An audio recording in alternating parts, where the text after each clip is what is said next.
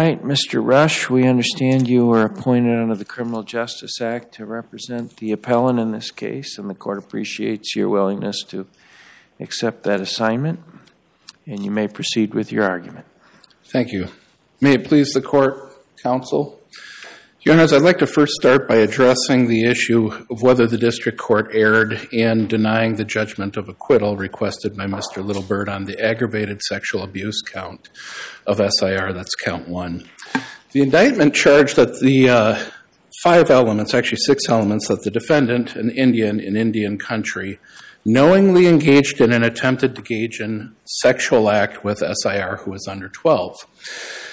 The statute is slightly different in that uh, element number four says knowingly engages in a sexual act. And what came out of this trial results a docket 77 with the following jury instruction. The crime of aggravated sexual abuse of a child charged in count one for the indictment has four elements. And this is the important part.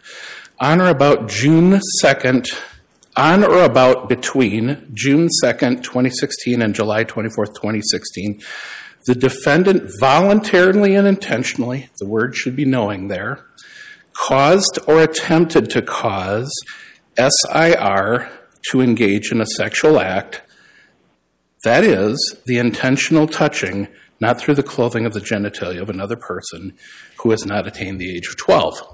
Now, the problem is here, that's not a crime in the statute books anywhere. What had happened was is that that in drafting that jury instruction, the court combined a couple of things. Instead of doing sexual act and defining it as pe- penetration, however slight, under 246, went with the, the uh, sexual contact definition, which is the intentional touching of the genitals of another. And additionally, the wording is just completely wrong in that it said that he attempted to cause SIR to engage in a sexual act, which is not correct at all. This had nothing to do with forcing SIR to do a sexual act. And uh, the definition of the sexual act is completely and totally wrong. So what ultimately ended up happening was is that the jury was given a jury instruction for a crime that simply doesn't exist in the law, and that's under docket 77. What we do know is that, and I've quoted those in my brief, that in United States versus Arrows, United States versus Foolbear, United States versus DeCoteau, sexual act requires penetration, however slight. And SIR came in to testify first through Raymond Webb at Trial Transcript 101 and said it was over the clothing. Then she testified over in uh, at 128. The question was asked to her, "Did the fingers go in between your lips?" No. Did the fingers go inside and penetrate your vagina? No. And Additionally, in the forensic interview that was conducted in 2017, she again testified that it was over the clothing. So there's simply no basis whatsoever uh, for the charge of aggravated sexual abuse. What you will see is in about 346 of the trial transcript, and I'm going to be Paul Harvey here for a second. This was complete chaos. When we went to settle the instructions, Jay Miller, opposing counsel, on the Friday before trial had a medical problem. He had checked himself into the hospital, and the judge had said, Nope, you're going forward, get somebody else to do it. He shows up for trial. we begin to go to trial. We get to the last date. At noon, passes out. So when you get to the jury instructions and you see this lengthy recitation of us talking about the jury instructions, what you're missing is, is that Mr. Miller had passed out during the noon hour. Now we're going through and settling these instructions with Troy Morley. The clerk is there. I'm there. Mr. Morley's making things. The clerk actually objects to the attempt in the statute, and it becomes a free for all. After we get done doing these jury instructions, and there's no uh, review that's all the way through this, what ends up happening is the jury instructions are read only to realize that they're incorrect. And we go back and reread the jury instructions as to count five because they are incorrect. So there is no settlement process that's in here. Just as the nature of trying to get the case done, the fact that opposing counsel had had this medical problem and it was just complete and total chaos.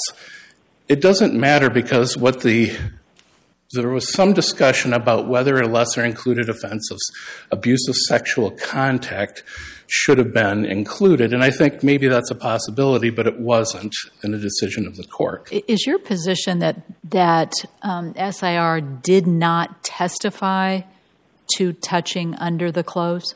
She did testify. So if we go to through the testimony on page, I believe it's 150, when she was testifying, she was talking about it being over the clothing.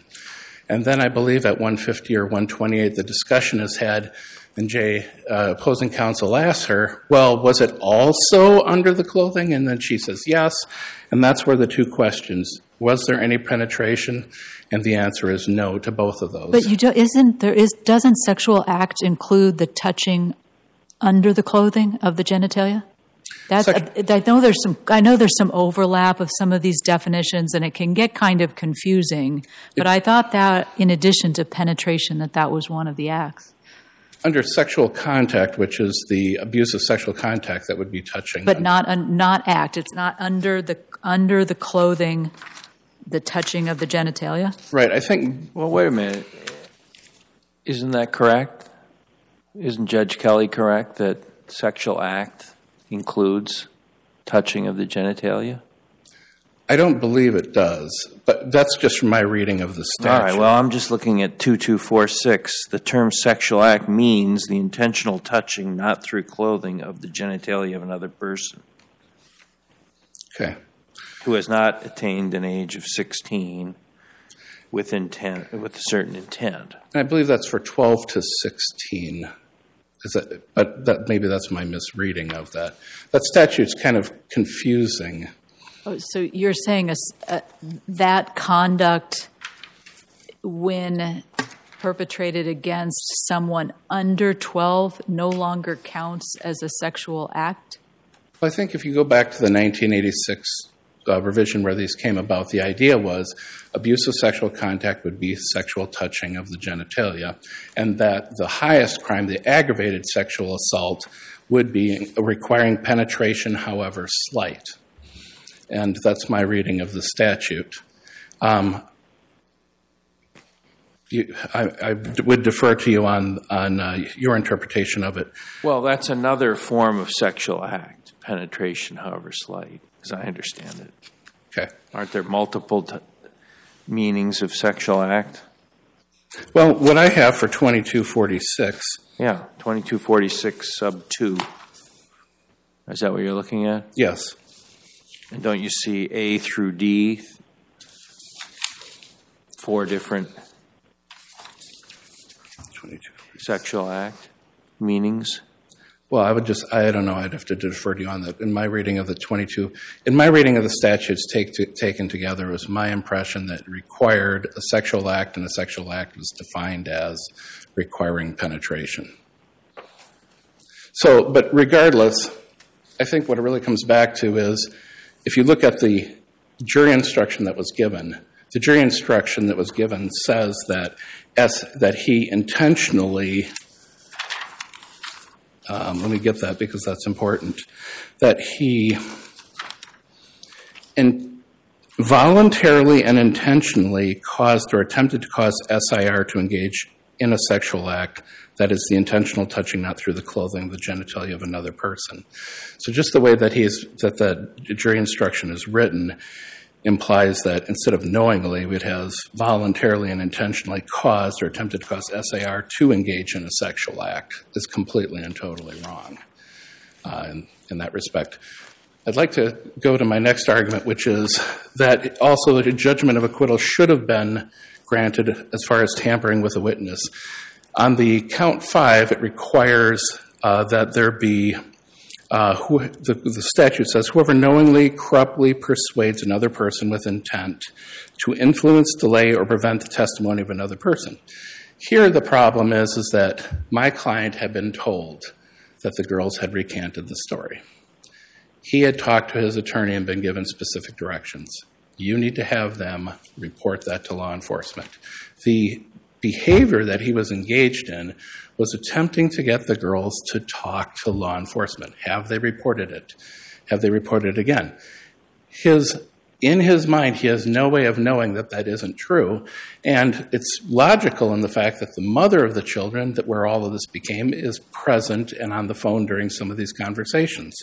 So that Arthur Andersen case that I cite says that only persons conscious of wrongdoing can be said to knowingly, corruptly persuade. Um, he's following a very clear directive of his attorney in providing the, and requesting that these girls speak to law enforcement. His, his former counsel was not called as a witness.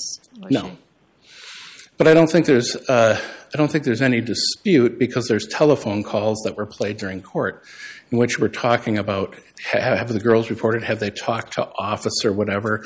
We knew the officer that they were supposed to talk to. He's making the request that they speak to that officer. So, in his mind, because he doesn't know that that isn't true, it would be impop- improper for him to be defined as corruptly persuading. Did anybody testify that they indeed told him that, even though it was maybe a lie, maybe not? Yes, his mother testified that she had completely lied to him the entire time. And um, it was also by implication that the sister, uh, the mother of the children, had also uh, been encouraging this throughout. And when you say encouraging this, did they expressly say, yes, I told him that the girls had recanted? Yes. I will reserve the rest of my time. Okay, you may do so. Mr. Koliner, we'll hear from you. Thank you, Your Honor. May it please the court, uh, my colleague, Mr. Rush. I'm Kevin Koliner from the U.S. Attorney's Office in South Dakota, presenting for the government. Um, I didn't know we were going to have a jury instruction uh, question here, but um, I'll just talk about that issue very quickly. Uh, voluntarily uh, and intentionally has been held many times to mean essentially the same thing as knowingly. Um, and uh, so I, I really don't think there's an issue uh, there. I think my time might be best spent here, Your Honors, if I give you a timeline of the abuse. That, that was an issue that was brought up in the briefing. Uh, the, the claim was that uh, the government didn't properly nail down when this abuse occurred, whether it occurred before this, uh, this girl turned 12 or uh, the timing of it. So, um, seem to be arguing that today. Well, I know. We. Uh, you want to address the point that was raised today about the sexual act? Sure. Uh, the court has it right, of course. The uh, 2246 2D uh, defines sexual act uh, without any requirement of uh, penetration. It's the intentional touching, not through the clothing of the genitalia of another person who has not attained the age of 16 years. In this case, it was 12 years. Why is that? Because we have 2241, the aggravated uh, enhancement charge for a child under 12. That's the reason that it was uh, charged as 12. With an intent to abuse, humiliate, harass, degrade, arouse, or gratify the sexual desire of any person.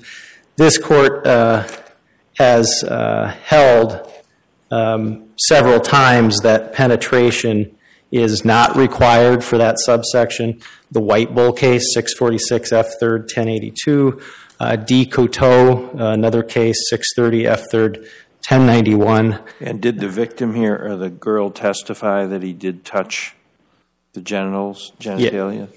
Yes. through the, she did. All right. Yeah. And then what um, was your? You wanted to say something about the age? Well, I just wanted to kind of give a timeline because uh, I think that's uh, it has to be cobbled together from kind of circumstantial evidence in this case because we had a victim, although she was uh, 16 when she testified, she really uh, you know, dated back some years, and she struggled with telling exactly when it happened. So what the government did is they put on a, first a witness, um, the probation officer who placed Mr. Little Bird at the residence after he was released from prison. That's uh, at 75 through 76 of the testimony. It's June 6, 2016.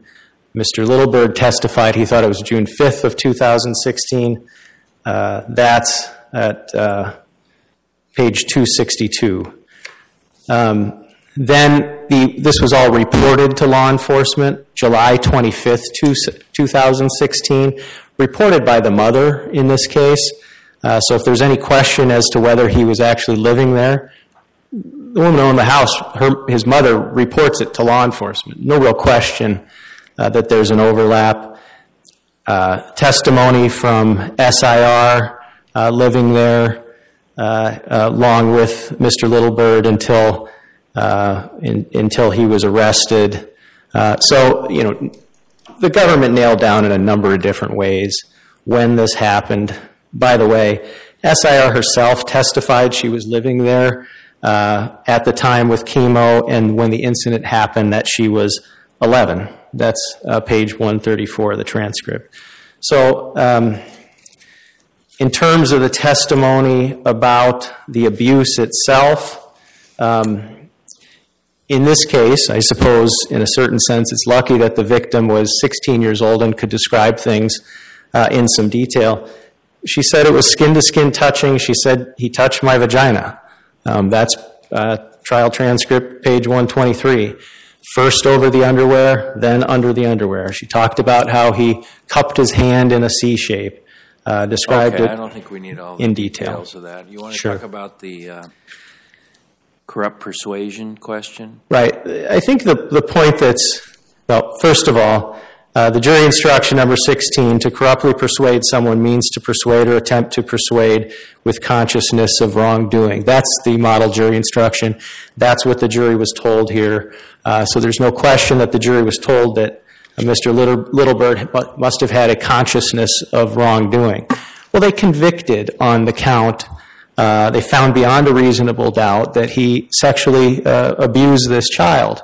And now he's trying to get a recantation. So, you know, we're asked, I guess, to consider well, maybe he didn't know that the recantation was false. Well, the jury found that he had actually abused this child. So we're, we're linking together the reasonable inferences here for uh, the sufficiency of this evidence certainly the jury could find that he had a consciousness of wrongdoing as he's asking his mother uh, to get these girls to pony up a recantation statement. Uh, the jury found beyond a reasonable doubt that any recantation essentially as to SIR would have been false, right? Because they convicted him on that count. Were, were all of the, were there some uh, phone call recordings that weren't introduced into evidence? Was, did that become an issue? There was a question about that, and um, uh, the government, uh, the prosecutor for the government, made it a point to say, "I introduced, you know, everything," and I think even questioned Mr. Littlebird. Do you know of any calls that I didn't introduce? And I thought uh, the implication was that, well, you haven't introduced some earlier phone calls that would give this some background and Right. context, but there, that nothing came of that. In Nothing the trial, came of that at trial. Yeah, yeah. So it, it appears they were all introduced, um, at least uh, f- from the record that we have here. So, um, So your theory on corrupt persuasion is just the fact that the jury can infer that he knew that the recantations would be false sure. was enough to make it corrupt. There was also I this. thought he claimed that yeah.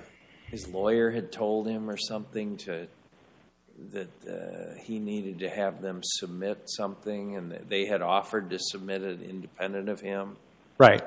Um, so I, I believe what happens. Corrupt if is it corrupt if a defendant knows that a victim is voluntarily recanting and he had nothing to do with that, and he wants to take advantage of it, even though he knows it's a false recantation. Well, Isn't he allowed to use that? what he's doing is he's in call after call asking his mother, you know, would you would you get him to do this? Would you get him to do this? And and so you know, in terms of the consciousness of wrongdoing, um, I think the jury can fairly infer here that he knew any recantation would be false. Um, now, But there he's must be he's cases where witnesses recant and the recantation is false, and the defense attorney calls the witness, and that's not obstruction of justice, is it? Well, it becomes obstruction when, uh, when the defendant is calling people to persuade those, uh, uh, you know, those, those victims to, uh, you know, pony up the statement that the defendant himself, according to the jury's verdict, would have known would have been false. There's also uh, part of this was about these um, uh, these stimulus check payments. Uh, so that's uh, you know kind of intertwined, um, and offer intertwined with these conversations that he could give you know part of the stimulus check.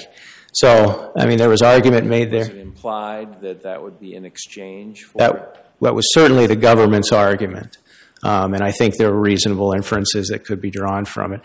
He knew it was recorded jail calls, so we always get these kind of, you know, coded language uh, in calls like that. But it, um, you know, there's certainly a inferences a jury could draw uh, regarding the stimulus payments and these recantation statements. So, um, unless there's any further questions, I'll. uh, Well, thank you I'll for your my seat. argument. Thank you.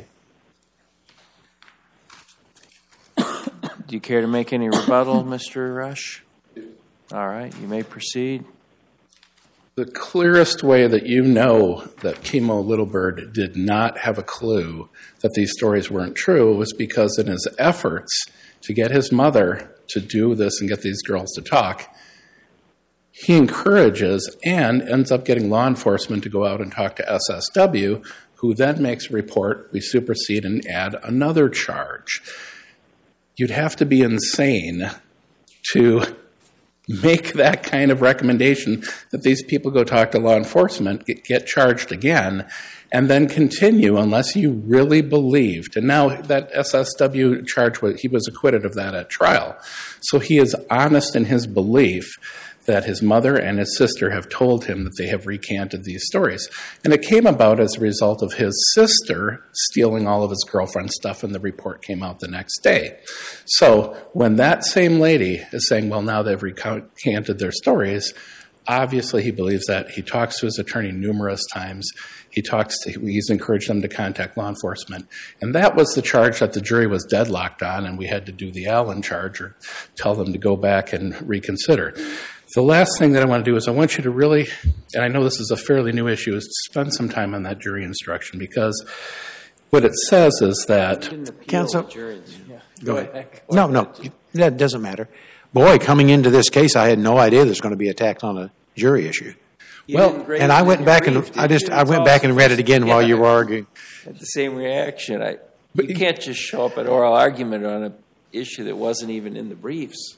You know, when we were going through these jury instructions, I've never quite been through anything like that in my life. It was, and the clerk was changing. Why didn't you raise it in your brief then if it's such a good issue? because I didn't see it till this morning. Oh, Yeah, good yeah. Appreciate your honesty. Yeah, I guess so. And when I'm looking through the transcript, you know, the reading of the instructions is not reported on the transcript. And then when I'm looking at these jury instructions, and I've got piles of submitted ones, the clerk was changing, the uh, whatever is changing, Troy Morley is making these things. It's complete and total chaos when you look at it. But then this morning when I'm looking at this, I'm going, well, that isn't even the right thing. That's not even a crime. He corruptly, he voluntarily, intentionally caused or attempted to cause SIR to engage in a sexual act. It's, it's, it has nothing to do with what was the charge, and it's so far off from uh, the law that I just don't think we can, can leave it stand. Thank you.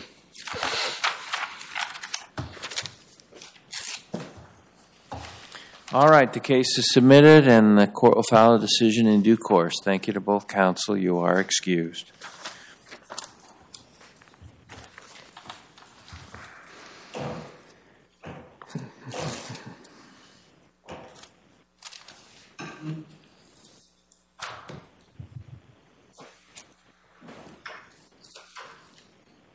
Please call the next case for argument.